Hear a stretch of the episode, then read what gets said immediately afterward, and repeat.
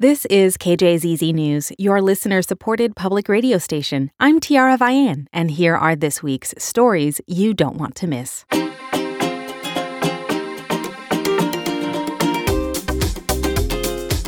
Thanks so much for listening. For the week of March 6th, 2023, here are some top stories. Governor Katie Hobbs has vetoed a bill that would have banned Arizona's public schools from talking about race in certain ways.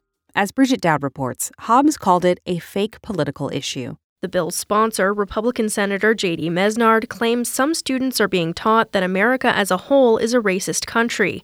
Public school advocates insist critical race theory is only taught at a university level and not in the state's K 12 schools. Republicans like Superintendent Tom Horne claim it's reaching classrooms even if it's called something else. In her veto letter, Hobbs wrote, It is time to stop utilizing students and teachers in culture wars based on fear mongering and unfounded accusations. This is the governor's 16th veto since the session began in January. Bridget Dowd, KJZZ News, Phoenix. Now from KJZZ Original Productions. Despite hazy skies this week, air quality is still okay. For now, here's the show co host, Lauren Gilger. Well, spring has sprung here in Arizona, and rather quickly at that. Just a week after parts of the state saw up to two feet of snowfall, temperatures are quickly rising, with the weekend set to creep into the 80s for the first time this year. Warm temperatures also mean Valley residents will be thinking about air quality when they venture outside, or maybe they should. Joining me with a preview of what our air quality might look like in the coming weeks is Matt Pace, meteorologist at the Arizona Department of Environmental Quality. Good morning, Matt. Good morning. Thanks for having me. Thanks for coming on. So, I want to start with the current air quality outside because, especially this week as it started to warm up, it, it looks pretty bad as we look at the skyline out there. Is it is it bad? Yeah. So, what happens during this time of year is in between these storm systems, we have very stagnant conditions, which means light winds, and that allows PM10, which is dust, and PM2.5, which is smoke, to build up in the valley. And that's when you see that brown cloud sitting out there. But mm-hmm. uh, values have not been exceeding the federal health standard. They've actually been good to moderate. So that's at least good news. But as we head through the next couple months, that's when we're going to start to see ozone creep up. And of course, ozone's invisible. So you're not going to see that. So it's really important to pay attention to that air quality forecast. Right, right. And that comes in, you know, my weather app on my phone, right? We want to watch for that. Why? Like, why is this important for people to pay attention to? Yeah, that's a really good question. And during the winter months, it is that dust, the smoke that you can see. But as we stretch into summer, uh, it's ozone. And again, you can't see it. And why it's important is you can really do your part to reduce ozone as well. So, what ozone needs is a lot of sunlight. Here in the valley, it's called the Valley of the Sun very few clouds, a lot of sun, and that combines with VOCs and NOx things that come out of your tailpipe, things that like paint smells, chemical cleaners, and it combines together to form that ozone. So on those days when we're forecasting high ozone, you can do your part by reducing the amount of emissions that you produce to hope bring those numbers down. But there's a lot of natural things that occur as well. Wildfires can occur mm-hmm. um, that produce ozone. We can also look at the green up with all this rain that we've had. A big green up, meaning all those weeds you see out there, even the wildflowers they can produce VOCs that can result in elevated levels of ozone. So mm. ozone is extremely complex pattern. That's really interesting. So it sounds like as the temperatures get hotter, we need to think about air quality a little bit more. Um, are we expecting it to get particularly bad this year or this spring? So that's a really good question. Some of the things we look at is like the the green up, how much rain we had. So we could potentially maybe see a little bit early start to the ozone season, but the good news is we actually had our first moderate ozone day yesterday, which obviously is not the greatest news, hmm. but it's way behind when we normally see it on February 19th. So we're holding it off a little bit, but if we do start to dry out, especially when we look at our wildfire season, if it gets active down in the southeast corner of the state, some of that smoke could move in, increase your amount of ozone precursors and increase ozone. And then also the monsoon itself, when mm. we have a very big snowpack like we're seeing right now, typically the monsoon can be a little bit delayed. So that'll mean potentially a hotter start to the summer, a lot more high pressure, a lot calmer winds that could result in more elevated levels of ozone as we head into May and June. So a lot of complex features to think about. Hmm. So you mentioned the the snowpack, right? Like we got all of the snow like literally a week ago and now it's up to 80 degrees. It, it just changed really fast. Are we going to get too much snow melting too fast? What do we do with all this water?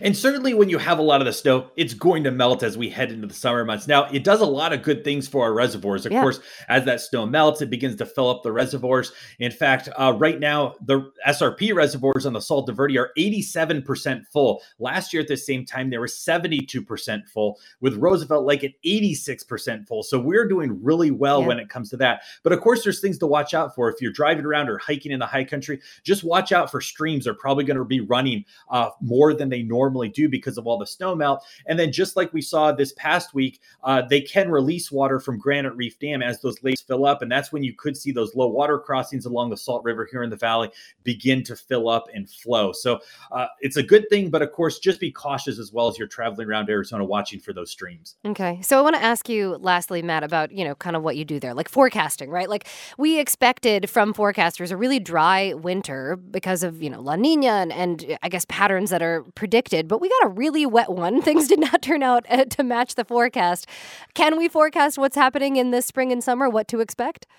That's always a big question. And of course, it's going to be dry in May and June, and then we're going to get some storms. But you can look at the patterns in El Nino, La Nina. Uh, a lot of people just look at that, you know, and you think, oh, it's El Nino, it's going to be wet. It's La Nina, it's going to be dry. But there's a lot more that happens. There's a lot more of what we call teleconnections that happen, like the Pacific Decadal Oscillation, the NAO. A lot of different things come into play.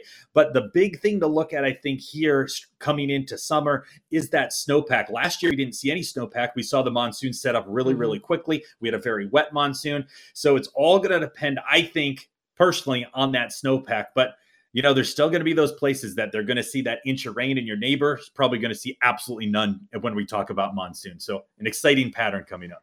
So we can't answer the question necessarily of, of, of what's going to happen in the rain version, but what about the heat? Because this is what we all started dreading probably a couple months ago, if you're like me in Phoenix. yeah, and of course, this is the first 80 degree day coming up, which a good news there as well that we're actually uh, looking at that being well past the average. The really? average first okay. 80 degree day is February 3rd. Huh. So enjoy this time, but it is going to get hot, no doubt about it. We average a, a, number of 100 degree, 110 degree days, and the average for that's May 2nd. So we still have a little bit of time to wait. So enjoy the 80s while they last because we know for sure 100% it's going to get hot. We'll say that right now. It's going to get hot 100%. All right, we'll leave it at that. That is Matt Pace, meteorologist for the Arizona Department of Environmental Quality, joining us. Matt, thank you so much as always for coming on. We appreciate it. Thank you. And this is the Stories You Don't Want to Miss podcast. Thanks for listening.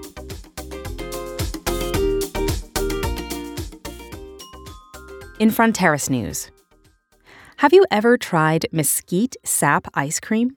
At one Hermosillo ice cream shop, now you can. On a mission to make regional flavors a greater part of people's everyday lives, two friends are serving up a new take on traditional ingredients.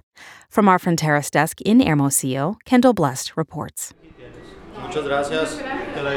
Denise Urraso and her family walk out of a little ice cream shop inside an old house turned market on Hermosillo's main street, Bolivar Hidalgo. Their cups and cones are loaded with flavors like queso fresco and coyota, a sugar filled Sonoran pastry. Pues sabores regionales, la verdad, porque nunca imaginé una nieve que tuviera queso fresco. She says it's delicious and unique, typical Sonoran flavors repackaged in a surprising new way. Her favorite? A creamy base swirled with caramel and spiked with a Sonoran agave spirit bacanora. Tiene un saborcito, pues a lo que es Sonora, una tradición. She calls it a taste of Sonora, of tradition.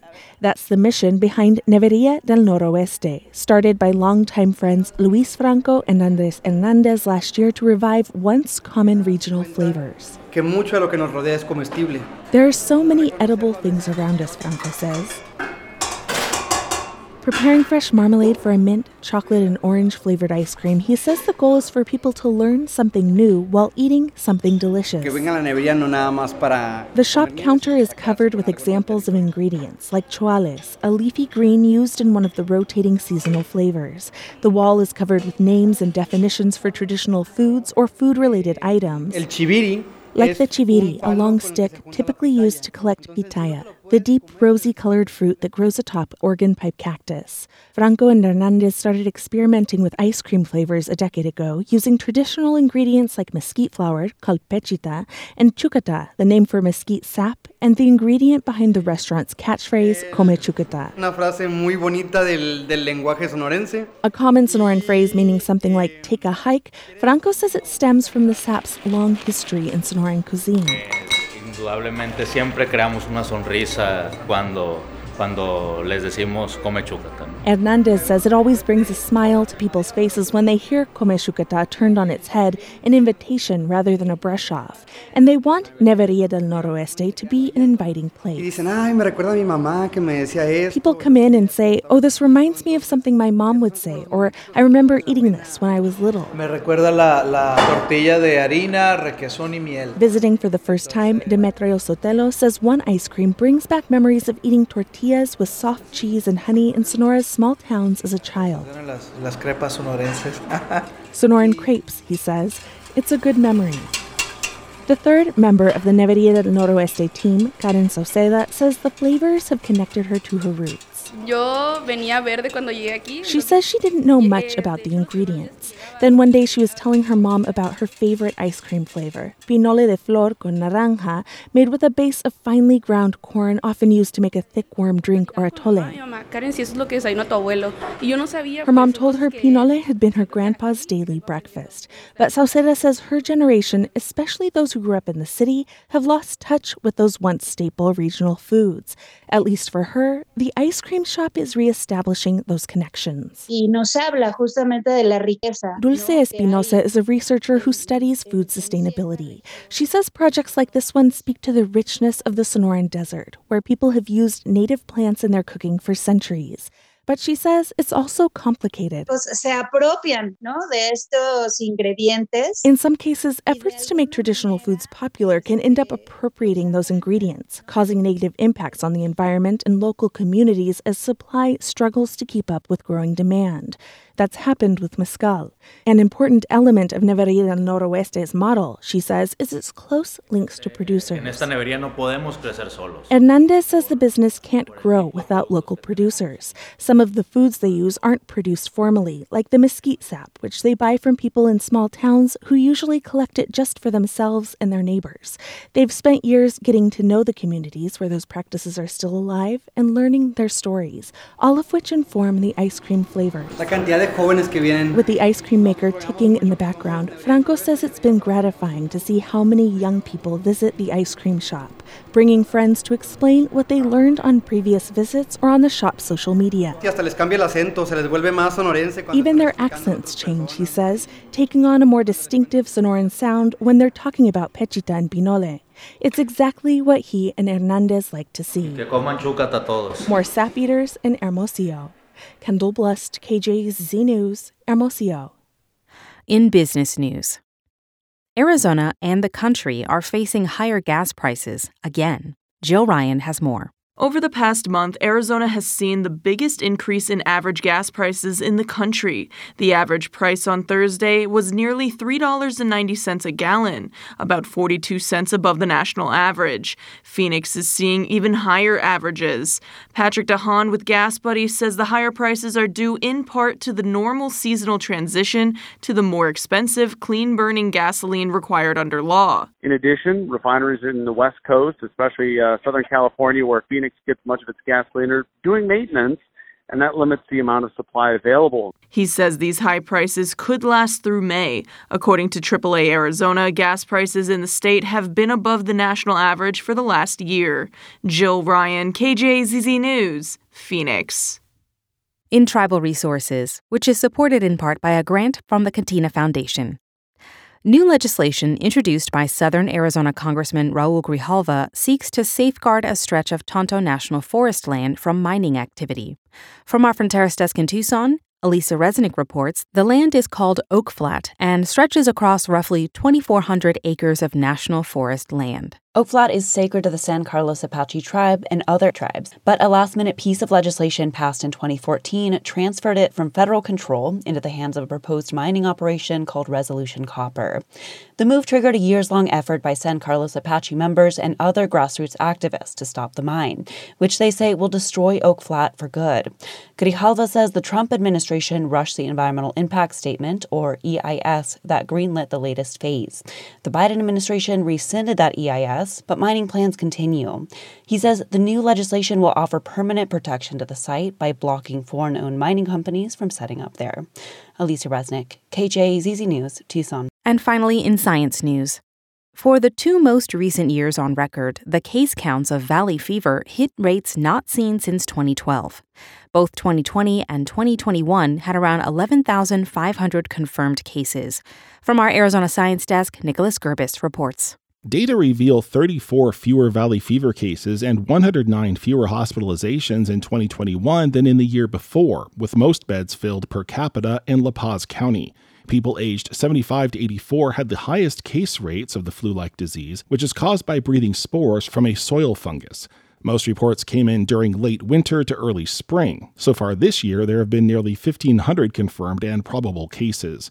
The CDC estimates valley fever actually occurs 6 to 14 times more often than reported, likely due to a lack of testing caused by medical training oversights or insurance concerns. Nicholas Gerbis, KJZZ News, Phoenix. You've been listening to the Stories You Don't Want to Miss podcast, made possible in part by Helios Education Foundation and Alliance Bank, the Vitalyst Health Foundation, the Intel Corporation and BeachFleischman, the Arizona Community Foundation, and the Corporation for Public Broadcasting. Thank you for listening to KJZZ and for your generous support. I'm Tiara Vian, and this is KJZZ, your news and information station.